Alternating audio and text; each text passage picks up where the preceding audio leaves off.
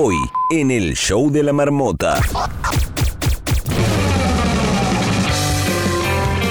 Hoy en La Madriguera hablaremos con Daniela Dos Santos de Cultura Pop, en especial de Olivia Rodrigo. ¿Qué nos traerá Daniela? Además, Carolina de Piña nos dirá qué está pasando fuera de La Madriguera. Y viajamos junto a Carlota Serna Paredes al año 2000. ¿Qué estabas haciendo tú? No te muevas, que este late night apenas comienza. Y ahora con ustedes, Ricardo Miranda. El show de la marmota. Hola Venezuela, buenas noches América, buenas noches Europa, feliz miércoles. Así arranca este show de la marmota, es el primer late night hecho 100% en Twitch. Búscanos ya en Twitch como el show de la marmota en el buscador y por supuesto escúchanos en la radio y también vía podcast en Spotify, Anchor, Google Podcast, Apple Podcast, mundour.com, hispanafm.com y demás plataformas. No te despegues, así arranca el show de la marmota. El show de la marmota. Forget.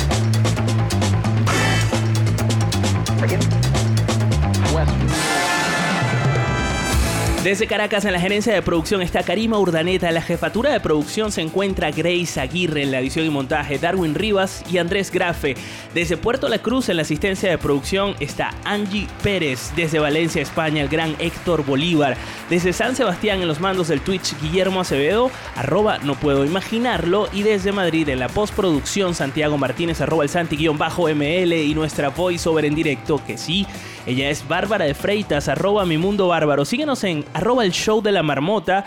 Yo soy Ricardo Miranda y en todas las redes me consigues como Pop Interactivo. Esto es el show de la marmota.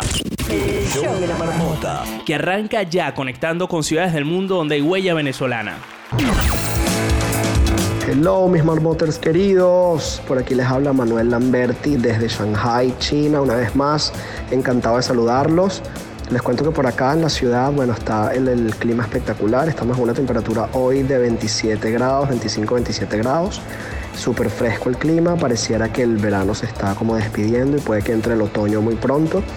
Y así como el verano se está yendo, los planes de verano también. Ya todo el mundo está enfocado en su trabajo, colegios, universidades, oficinas. Y nada, pasándola de maravilla por acá. Todo excelente. Les mando un abrazo. Besos a todos y nos vemos por la marmota. Bye.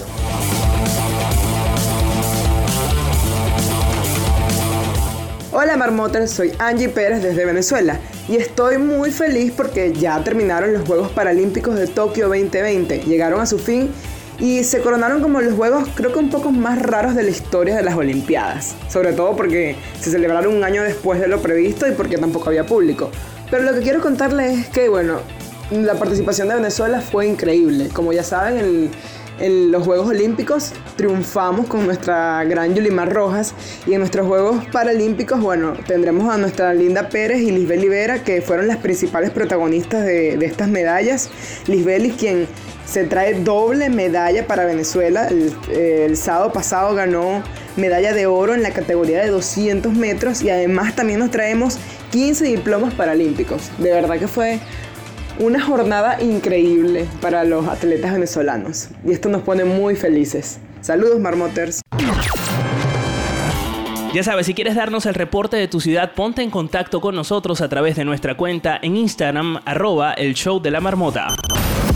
Oyentes conectados y participando en vivo desde Australia hasta la Patagonia. El show de la marmota. La marmota sale de su madriguera para saber qué está pasando en el mundo. Carolina de Piña, ¿qué está pasando allá afuera? Estos son los titulares en el show de la marmota. El show de la marmota. Buenas, Carolina de Piña. Como todos los días nos pones en eh, actualidad, nos ubicas. Y hoy no podía ser recepción. Pero antes, también como todos los días, ¿a quién está dedicado el show del día de hoy, Carolina? Este show está dedicado a las personas que cuando consiguen basura a su paso, la recogen y no la sueltan hasta que la tiran donde va. I paid my dues time after time. I've done my sentence, but committed no crime. And bad mistakes, I've made a few.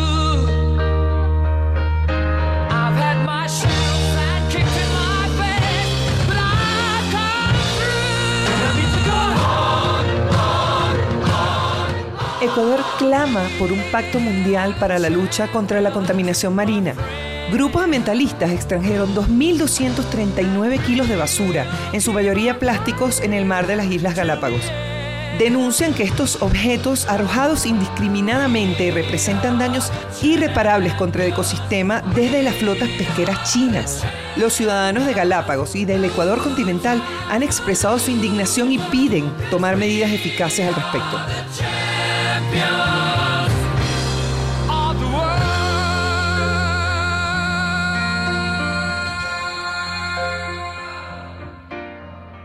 Y lo arrestaron por robar más de 700 prendas íntimas de mujer en una lavandería. Un ladrón japonés, un hombre de 56 años, merodeaba negocios para llevarse bragas y brasieres. Agentes de la policía del sur de Japón capturaron al ladrón y fue denunciado por una muchacha de 21 años que estaba cansada de que Tetsuo Urata le robara sus prendas íntimas en la lavandería.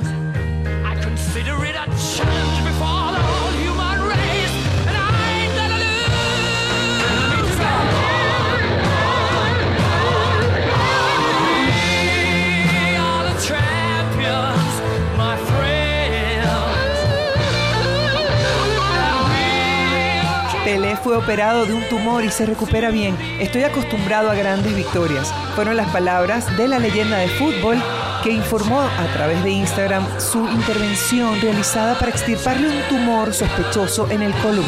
Dicen que se recupera satisfactoriamente y así lo esperamos.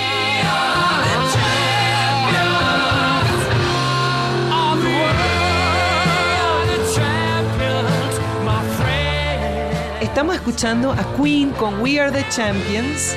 Se lo dedicamos a Pelé porque está sobreviviendo a su operación y también a todas las personas que cuidan el medio ambiente. Caro, muchísimas gracias por ponernos al día con lo que está pasando allá afuera. ¿Cómo hace la gente que pueda seguirte o que quiera seguirte en las redes sociales? Me consiguen en arroba la escuela del podcast y también me consiguen en arroba la piña blog. Señores, no se despeguen, ya regresamos con más del show de la marmota.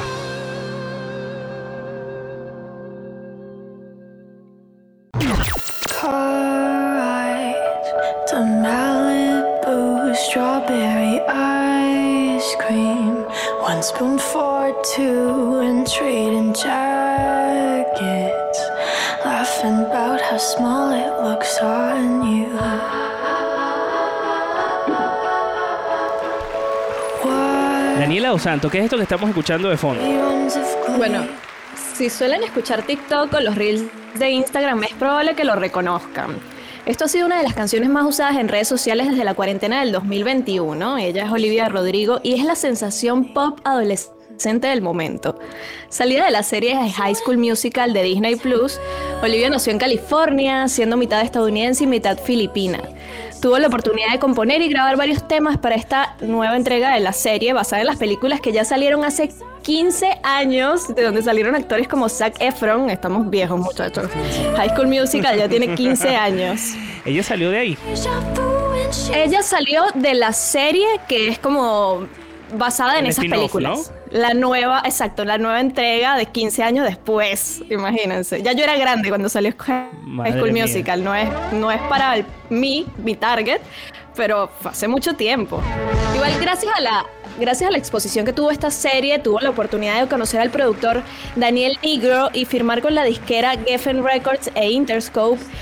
Driver's License, su primer hit fue compuesto por ella con la idea fija en la cabeza de querer crear un sonido que fuera perfecto para ser usado en TikTok, porque así es como se mueve el mercado de la música hoy en día. Sí, Descaradamente, al parecer. ¿no? O sea, nos vamos Sí, con TikTok. Sí.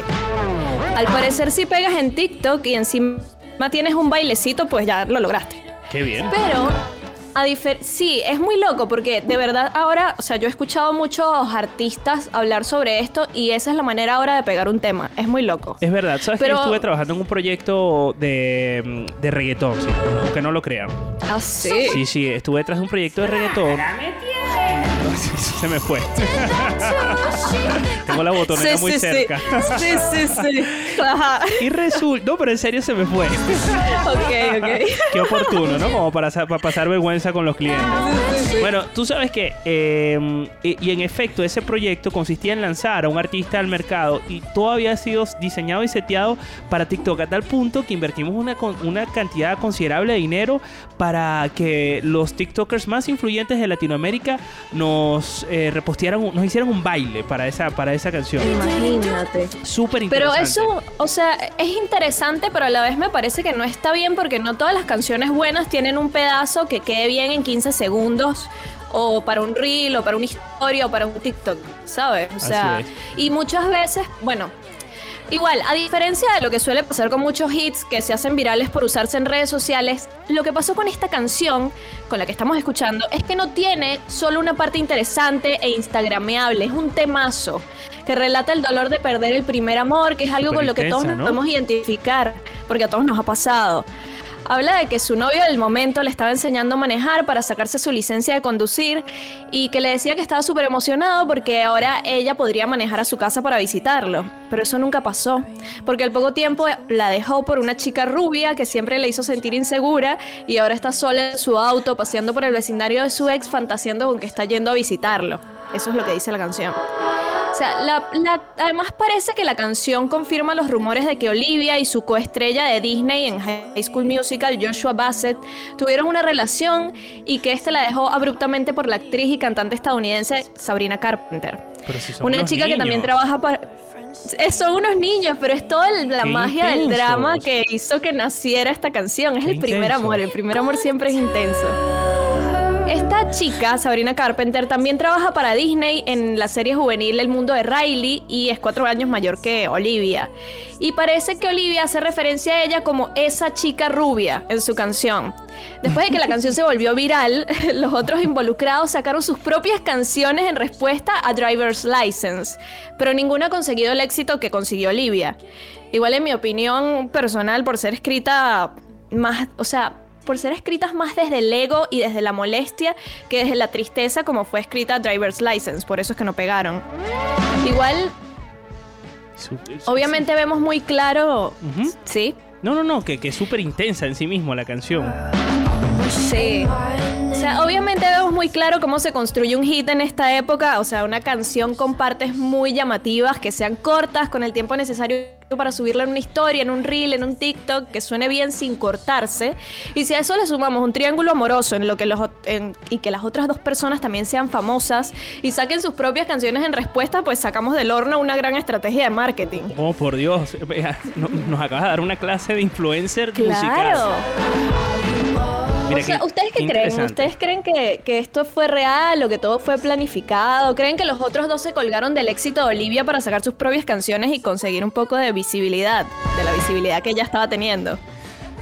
Yo tendría que preguntarle a un adolescente, porque la verdad es que es difícil. Igual fue- es difícil, ¿eh? fue Porque muy la- intenso. La, la- la opinión que te pueda dar un, un silenial va a ser diferente a la que te pueda dar un millennial, ¿sabes? Es decir, nosotros nos vamos a concentrar Sí. claramente en toda la movida estratégica que hay detrás, porque somos así, estamos Claro. pendientes de otras cosas, del dinero y de la- del marketing. Igual, bueno, creo que, o sea, es lógico después, o sea, después de que los fans más intensos atacaran tanto a Joshua y a Sabrina, incluyendo amenazas de muerte, ¿ok? Porque la gente está así de loca. Ellos también, obvio, van a querer defenderse. Sour, que es el disco de Olivia, que es una obra maestra del despecho por el primer amor, que pasa por todas las etapas del duelo, la negación, la confusión, la ira, el dolor, la culpa, la tristeza, la aceptación y el restablecimiento. Esas son las etapas del duelo. Madre Y mía. lo curioso, lo curioso que tiene la música de Olivia es que a pesar de ser una chica que tiene solo 18 años, parece llegar más allá de la generación Z a la que ella pertenece. Parece haber conectado con los millennials e incluso con la generación de los boomers, gente que Es podrían verdad. ser sus padres. Ajá, pero ¿por qué? Mira, tú sabes que a mí esta canción me suena a esto. No sé a ti. Esa es la de Taylor Swift. Hay algo ahí, ¿no? Sí, de hecho a, a- a Olivia la demandaron. eh, la demandaron no. Olivia parece que utilizó esta canción para escribir su canción. O sea, la utilizó como pista y encima de esa canción escribió su canción. Y pidiéndole permiso a Taylor Swift y a su disquera. Y la agregaron directamente a los créditos de la canción. Cosa que no pasó con Good For You, de, de- con Good For You, que es comparadísima y que además es mucho más parecida a Misery Business de Paramount. A mí me De encanta Paramore. Paramore. Que se sepa. Pero Incluso claro, hay videos en YouTube en donde se pone una canción sobre la otra y suena súper bien. No sé si lo has escuchado. pero sabes que esta canción ha sido muy polémica. Ya en sí mismo esta, esta canción de Paramore eh, encierra em, muchas leyendas de, de plagio. También Ah, es- sí, ¿en serio? Sí, eh, y de hecho eh, se dice, no, ahora mismo no recuerdo la banda venezolana que, eh, bueno, Santiago, si estás por ahí, por favor, 0900 Santi, que se sabe todo acerca de la industria musical venezolana. Hay una eh, banda venezolana que también demandó a Paramore porque la canción era prácticamente igual. Y, y ganaron. No, que van a estar ganando. Ellos estuvieron en la marmota, a principios de la marmota, hablando de ese tema. Imagínate. Clubhouse, sí, bueno, sí. es- pero ahora mismo no me eso acuerdo. Pasó, eso pasó mucho con Creed de Radiohead. Que ellos demandaron a Lana del Rey porque la canción supuestamente era una, una canción de Lana del Rey. Supuestamente era una copia de Creed. Y eh, Creed es una copia de otra canción de, de otra banda de los años 60 que también los demandó y se ganaron las regalías de Creed. O Qué sea, es como, te demando, pero yo también me copié. Pero es verdad que yo, Bueno. conec- yo conecto con esta canción naturalmente porque era eh, de la gener- eh, era del momento en el que yo estaba o la edad que tenía en su momento es la misma que tienen hoy en día los que los que conectan con Olivia. Claro. Es que eso es lo que te iba a decir. O sea, a pesar de que, más allá de que todos hayamos pasado por rupturas y conocemos cómo es un duelo, si escuchamos el disco de Olivia, vemos que sus videos nos transportan a la época en donde los millennials éramos adolescentes y los boomers eran adultos jóvenes. O sea, Olivia forma parte de ese grupo de artistas que en su mayoría son chicas que están trayendo consigo el revival del pop punk y del pop rock. Y si escuchamos Sour, su álbum nos transporta a la época en donde el pop estaba lleno de diversidad musical y que los tops de MTV estaban conformados por artistas tan variados como Britney, Blink 182, Pink, Korn, Maroon 5, West, Maroon 5, Gwen Stefani y todos con la misma relevancia. O sea, todos tocaron en MTV, recibieron premios merecidos, nos transportan a una época en donde los hits eran de Paramore o de Avril Lavigne. Era una escena pop mucho más variada de la Claro. que hay hoy en día, que todo es urbano. Es. Entonces, claro, es como que nos transporta a nuestra adolescencia y por eso conectamos, además de porque todos sabemos lo intenso que puede ser romper con tu primer amor. No, el primer amor siempre, siempre, siempre es intensísimo y nos marca, siempre deja como una huella, un trauma. Y bueno, Sí. y si le puedes sacar un, un- un- un poco de, ju- de jugo a nivel de, de la música y a nivel comercial, ¿por qué no? no? Mira, eso nos los enseñó Taylor Swift y ella la criticaron un montón al principio. Esa mujer es millonaria gracias a la inspiración de todos los hombres que le rompieron el corazón. es admirable. Y que esta Un chica aplauso lo haya... para Taylor Swift que se comercializa a sí misma a través del despecho. Como Esa toda la es- vida, todas las canciones. Esa mujer, como dicen acá en Argentina, es una genia. O sea, y, y el hecho de que esta niña lo haya descifrado a los 17 es como, sí, increíble. De hecho, Taylor Swift no se molestó por el tema del plagio porque le pidió permiso, Olivia, y la felicitó y le dijo que estaba muy orgullosa de lo que había hecho con su disco porque de verdad es muy bueno. Escúchenlo por, de principio a fin, ese disco no tiene canciones de relleno. Está Fuerte. muy bueno. Vamos a escuchar un poquito, un poquito, para, para que la gente que no ha escuchado a Olivia, eh, bueno, si es que no la han escuchado, porque en la mega suena y además está súper pegada. Vamos a escuchar 30 segundos de esta canción. Emotional. Or maybe you never get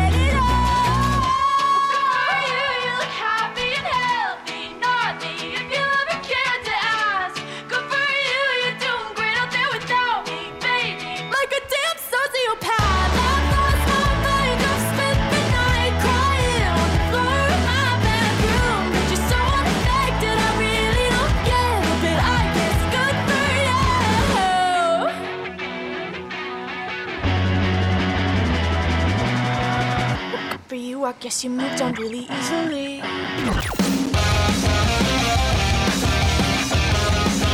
Bueno, la verdad se parece un montón a Paramore. Se parece muchísimo. Muchísimo. Yo cuando escuché Good For You dije, ¿dónde escuchaba yo esto? Y de una se me pegó y era por Misery Business. Claro, en la mega. Bueno, lo que dijo Hailey Williams de Paramore fue que ella puso una historia refiriéndose a todas estas acusaciones de plagio de- para Olivia, que son los fans los que se dan cuenta más rápido. Y lo que puso fue como nuestra disquera volviéndose loco, o sea, volviéndose loca, como que ella no, no siente que quiera reclamar royalties de nada, pero igual la, la disquera fue la que procedió y la que le agregó a ella en los, en, en los créditos de escritura de Good For You.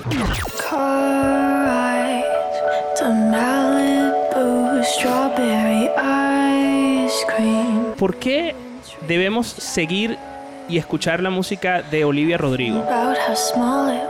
Bueno, más allá de todo esto, eh, todo esto de que tuvo que pagar más de 2 millones de, más de 2 millones de dólares en regalías a estos artistas a los que supuestamente plagió, a mí me parece que la música de Olivia pasa por, por una transición desde la ira hasta la aceptación por la que no todo el mundo pasa y está bueno escucharlo. Además que también creo que ya es hora de que el urbano y el reggaetón y el trap y todas estas cosas que se escuchan más en la música latina, pero que también han llegado a la música anglo, dejen un poco de espacio para el resto de la gente a la que le gustan otros géneros. ¿Sabes? Para que el rock eh, vuelva, para que el punk vuelva, para que haya más diversidad en la música, por lo menos en la música mainstream, porque Claro. en la música siempre hay diversidad, la cosa es que no llega a todos lados masivamente. Además creo que es importante que esté, esté llegando de manos de chicas como ella o como Miley Cyrus porque hace que la transición sea más suave y que los oídos de la gente que no está acostumbrado a escuchar punk o escuchar rock o escuchar pop rock eh, se vaya acostumbrando para que después vengan bandas un poco más pesadas e igual tengan un lugar porque hay que hacer un lugar para todos en la música. Estoy completamente de acuerdo. Súper profundo esta reflexión para el, para el mundo de la industria musical, que creo que eh, está queriendo volver a los orígenes eh, de la cultura pop, ¿no? Más allá de la música urbana, que en sí mismo es el género rey del momento. Sí. ¿Has hecho un, has hecho un video acerca de esto, Daniela? No, de hecho, cuando escribí este guion dije, bueno, voy a hacer un video sobre Olivia. Muy bien. Tengo que hacerlo un poco más largo para que el video sea un poco más eh, profundo, pero igual viene un, un buen video de Cristina Aguilera ¿En al canal esta semana. ¿Pero de qué? Sí. ¿Qué, qué pasó de con Cristina? biográfico. Ah, No, vale, vale. Nada de Free Cristina, de ¿no? No, no, no. Cristina se liberó ella misma hace tiempo. Uf, hace rato, sí. Desde Dirty. Eh, Daniela Dos Santos, Sí. ¿cómo hace la gente para seguirte en las redes sociales? Bueno, me pueden encontrar en todas las redes sociales como Dani Dos Santos, así tal cual como suena en Instagram, Twitter y YouTube. A seguir a Dani, que además tiene un contenido estupendo en las redes sociales. Gracias, Dani. Gracias. Good for you, I guess you moved on really easily. You found a new girl and it only took a couple weeks. Remember when you said that you wanted to give me the world? That you've been working on yourself. I guess the therapist I found for you should really help. Now you can be a better man. En minutos, Carlota Serna Paredes nos hace viajar en recuerdos al año 2000. No te olvides unirte a nuestro grupo oficial de Telegram buscándonos como El Show de la Marmota Chat, de vernos en Twitch y de seguirnos en Instagram, arroba El Show de la Marmota. Esto es El Show de la Marmota.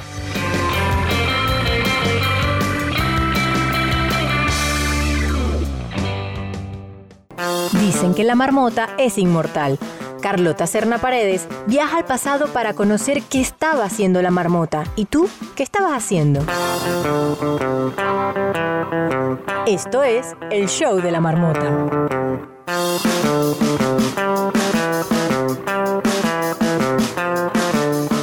Bienvenida a Carlota Serna Paredes, que nos hace viajar todos los, todas las semanas con su sección ¿Qué estabas haciendo entonces? Y nos preparamos, por favor, ya pueden subir la mano, vamos a hablar del año 2000 para que nos acompañen acá arriba, no sin antes escuchar todo lo que estaba pasando, porque como te decía, ¿qué año vamos a viajar, eh, Carlota? Hello, vamos a viajar al año 2000.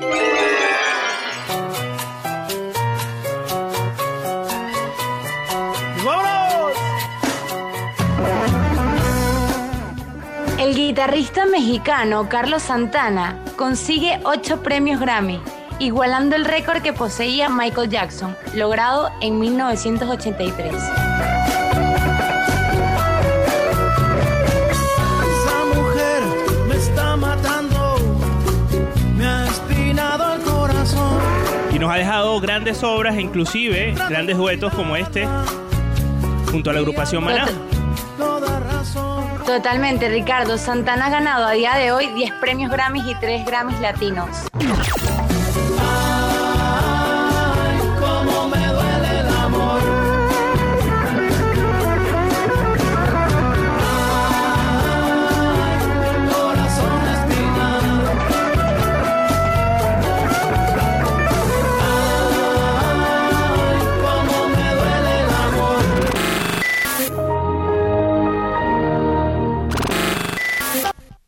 ¿Qué pasó en el año 2000? Que escuchábamos ahí a Windows. estoy segura que se acuerdan de ese tonito. ¿Cómo no? Es porque en los Estados Unidos la empresa Microsoft lanza el sistema operativo Windows 2000.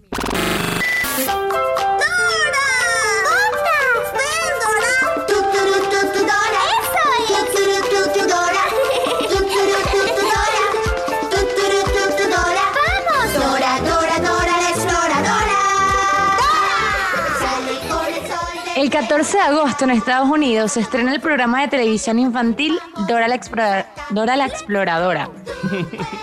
Un programa que además marcó la generación Z. Es decir, que si que hay alguien de la generación Z seguramente recordará este show. Totalmente, lo, lo recuerdo como si fuese ayer. Y esta, esta, este programa de televisión fue transmitido por Nickelodeon. Dora, Dora, Dora, la exploradora.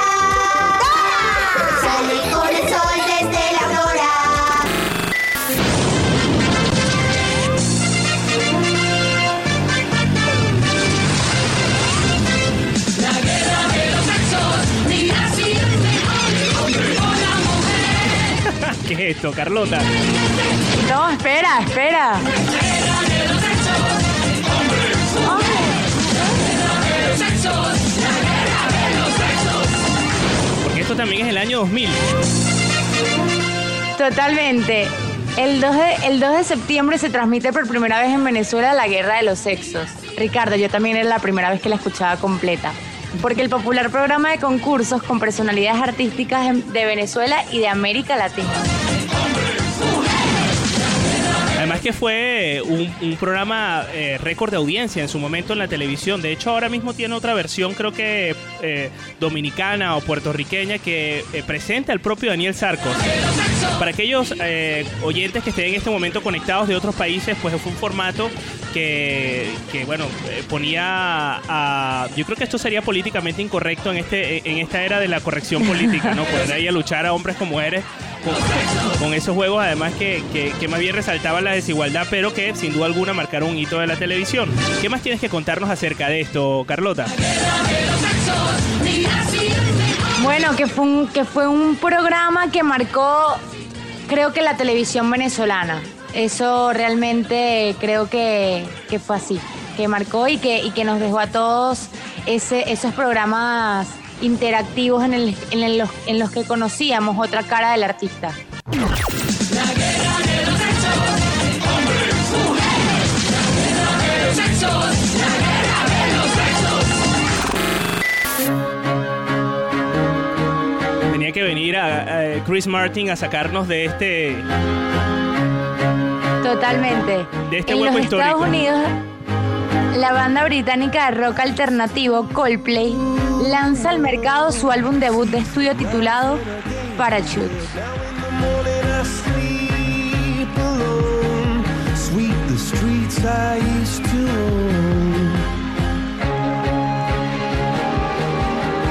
Algo curioso de Coldplay es que tienen la tradición de dar el 10% de sus ingresos anuales como banda a organizaciones caritativas.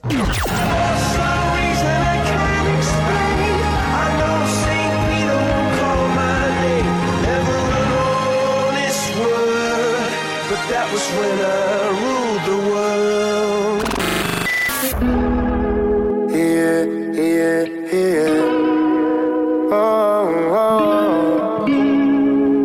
Manuel Turizo. Quiéreme mientras se pueda. Pero es que además eh, el 2000 nos trajo nacimientos importantes en el mundo de la cultura pop y del reggaetón. Correcto. El 26 de enero nace Esther Espósito, la actriz española protagonista de la popular serie de Netflix juvenil Élite. Y el 12 de abril, Manuel Turizo, el cantante que estamos escuchando colombiano, con su canción Antes que pueda. Historia de que alguien se muere y algo se. Y lo mejor de esta historia es que tú eres mi compañera. Gente sorprendida porque este hombre nació en 2000. Totalmente, yo pensaba que tenía más años.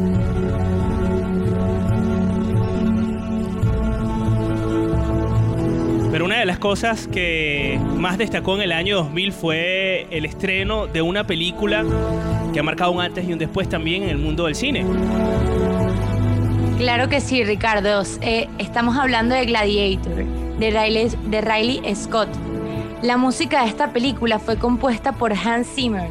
Esta película fue galardonada con cinco premios en la 73 tercera entrega de los Oscars al año siguiente.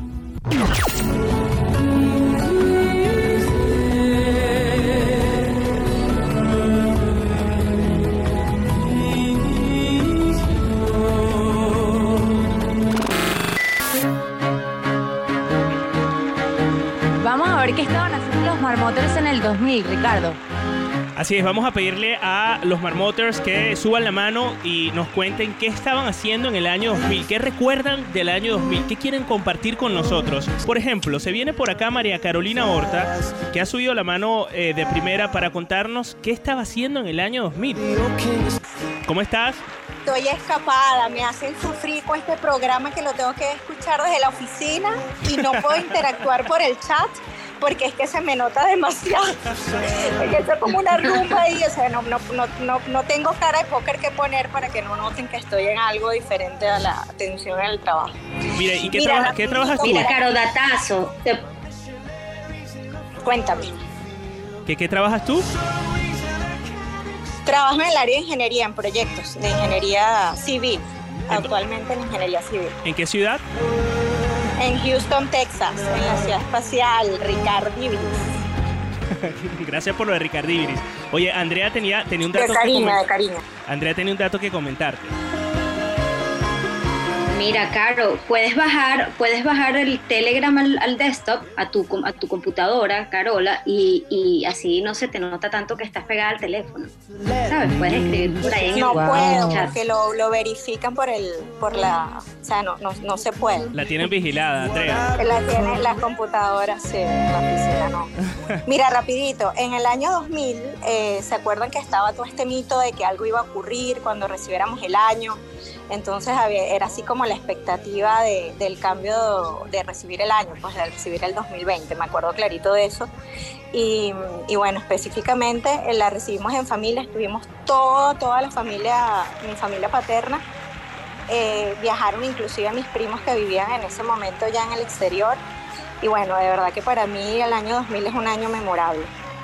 Eh, eh, porque bueno, pude ver a mis primos que ya tenían tiempo viviendo fuera. Y la otra cosa, ese año también este, fuimos a, a Disney eh, con, con, bueno, con mi sobrina mayor y de verdad que fue otra experiencia. Vivirlo con, lo- con los sobrinos es otra experiencia. Qué interesante. Bueno, cabe destacar que mi sobrina mayor es como mi hermana. No, ya tu sobrino mayor. eh, eh, no, mira, no vamos a empezar a hablar de edades porque esta sección tiene algo y es que nos hace sentir ancianos. Porque además quien lo hace es una silenia. ¿Cuántos años tienes tú, eh, Carlota?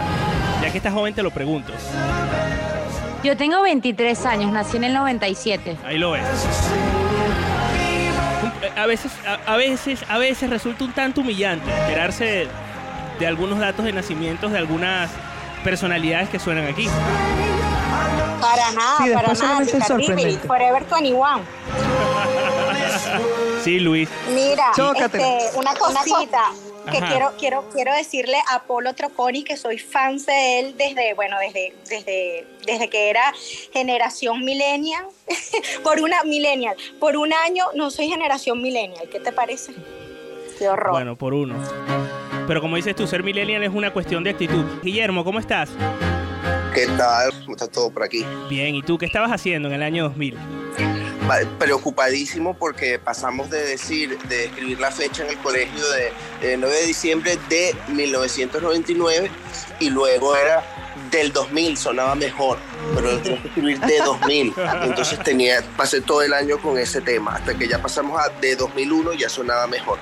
Qué y ya se me pasó. Qué, qué- qué preocupación, ¿no? La tuya entonces. Sí, O- ojalá, esa fuera la ojalá esa fuera la preocupación mía durante todo el año. Mira, la vida sería una fresa. Bueno, uno tiene 12 años, pues también las preocupaciones son esas. Es verdad. Gustav, ¿cómo estás, Gustavo? Hola muchachones, ¿cómo están? Bien, ¿y tú? Buenas, Todo bien, todo bien. Mira, yo, yo recuerdo, eh, y a, a raíz del comentario de María Carola, lo recordé eso, que en el 2001 estaba era pendiente del bendito Y2K y las computadoras que se iban a explotar y todo iba a ser un desastre y al final no pasó nada. Sí, al final todo fue más publicidad falsa que otra cosa.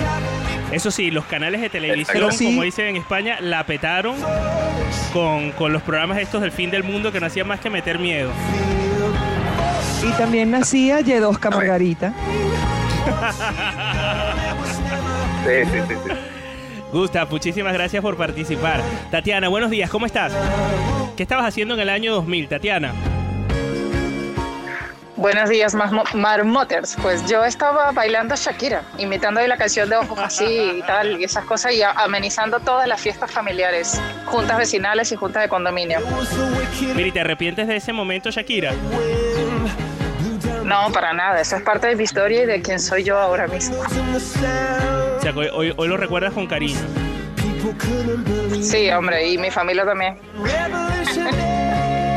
Carlota, ¿qué se dice en el, en el chat de, de Telegram de la marmota?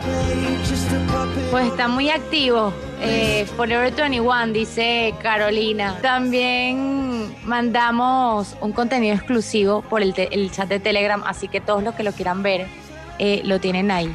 Eh, es algo que seguro les- los va a transportar al año 2000, así que tienen ese contenido exclusivo por Telegram. Y yo digo que... Y bueno, nos cuentan qué estaban haciendo más o menos, Ricardo, en ese año nuestros marmoters. Por ejemplo, Eli vivía en Barquisimeto y estaba en segundo o tercer grado, Elinor. vivía en Barquisimeto, en Venezuela, y estaba, bueno, atravesando por la primaria. Diego. ¿Qué tal, Ricardo? ¿Cómo están todos por acá? Muy bien, ¿y tú cómo estás? Bien, trabajandito. Oye, ¿qué recuerdas del año 2000, Diego? Mira, recuerdo muy bien que estaba mudándome a una de las ciudades favoritas de Venezuela, que es Puerto La Cruz, una ciudad que compartimos varios por acá. Entre ellos yo, Andrea, no sé quién más de Puerto La Cruz está. Bueno, Tatiana, que acaba de subir. Nuestra burbuja Puerto La Cruz. Diego, ¿y tú de dónde eres originalmente? Bueno, yo soy ciudadano de Venezuela, nací en Maracaibo, viví en Punto Fijo, luego Puerto La Cruz y, y bueno, ya luego hice vida en Caracas. Interesantísimo. No sabía que eras maracucho, Diego. De nacimiento, de nacimiento, porque en verdad tengo como un conflicto que no sé de dónde soy ya. bueno, ya después que uno se muda además de país, uno no sabe realmente ni de qué ciudad ni de qué país eh, es. Diego, muchas gracias por, por participar. Gracias a ustedes. Isabela, ¿qué tal? ¿Cómo estás? Hola Ricardo, chévere. Mira, en el 2000 yo vivía en Puerto Rico y recuerdo que fui a mi primera marcha en mi vida, la primera de muchas, y fue para protestar contra para la paz de Vieques, para sacar a la Marina Americana de la isla de Vieques en Puerto Rico. ¿Cómo- ¿Y cómo te fue con eso? Y, pues no lo recuerdo, ahora tenía como 11 o 12 años, pero recuerdo que fue mi primera vez. Isabela, de- ¿desde dónde nos hablas? Eh, Barcelona, España. Oye, eh, Carolina, ¿qué estabas haciendo en el año 2000? En el año 2000 yo estaba teniendo mi primer hijo, año del dragón, Diego, Diego Andrés nacía.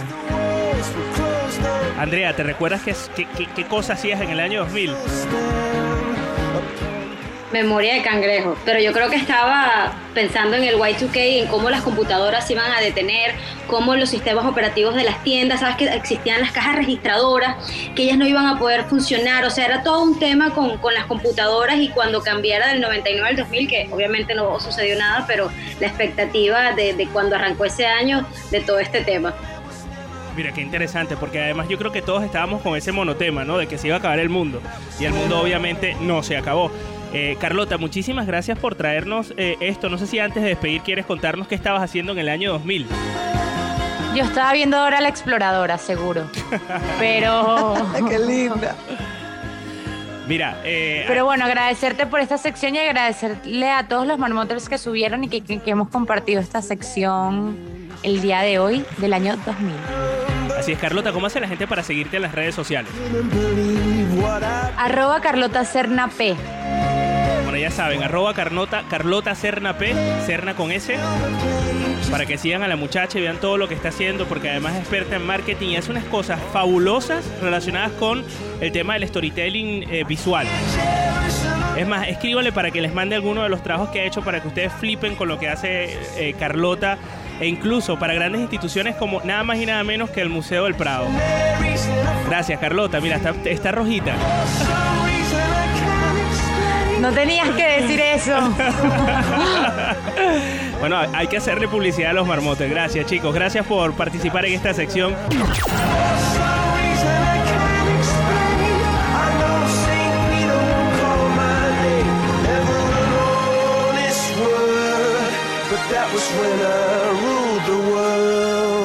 El show de la marmota. El show de la marmota. Señores, llegamos al final del show de la marmota del día de hoy. Este es el primer late night de radio hecho 100% en Twitch. Desde Caracas, en la gerencia de producción está Karim Urdaneta, en la jefatura de producción Grace Aguirre, en la edición y montaje Darwin Rivas. Y también está Andrés Grafe. Desde Puerto La Cruz, en la asistencia de producción Angie Pérez. Desde Valencia, en España, Héctor Bolívar. Desde San Sebastián, en los mandos del Twitch, Guillermo Acevedo. Y desde Madrid, estamos Santiago Martínez en la postproducción, nuestra voiceover, Bárbara de Freitas. Y yo, Ricardo Miranda, me puedes conseguir en las redes como arroba pop interactivo. Recuerda que puedes volver a ver este show en Twitch. Búscanos, el show de la marmota. Mientras tanto, quedamos en touch. La marmota se va a su madriguera. Esto fue el show de la marmota. El show de la marmota. El show de la marmota.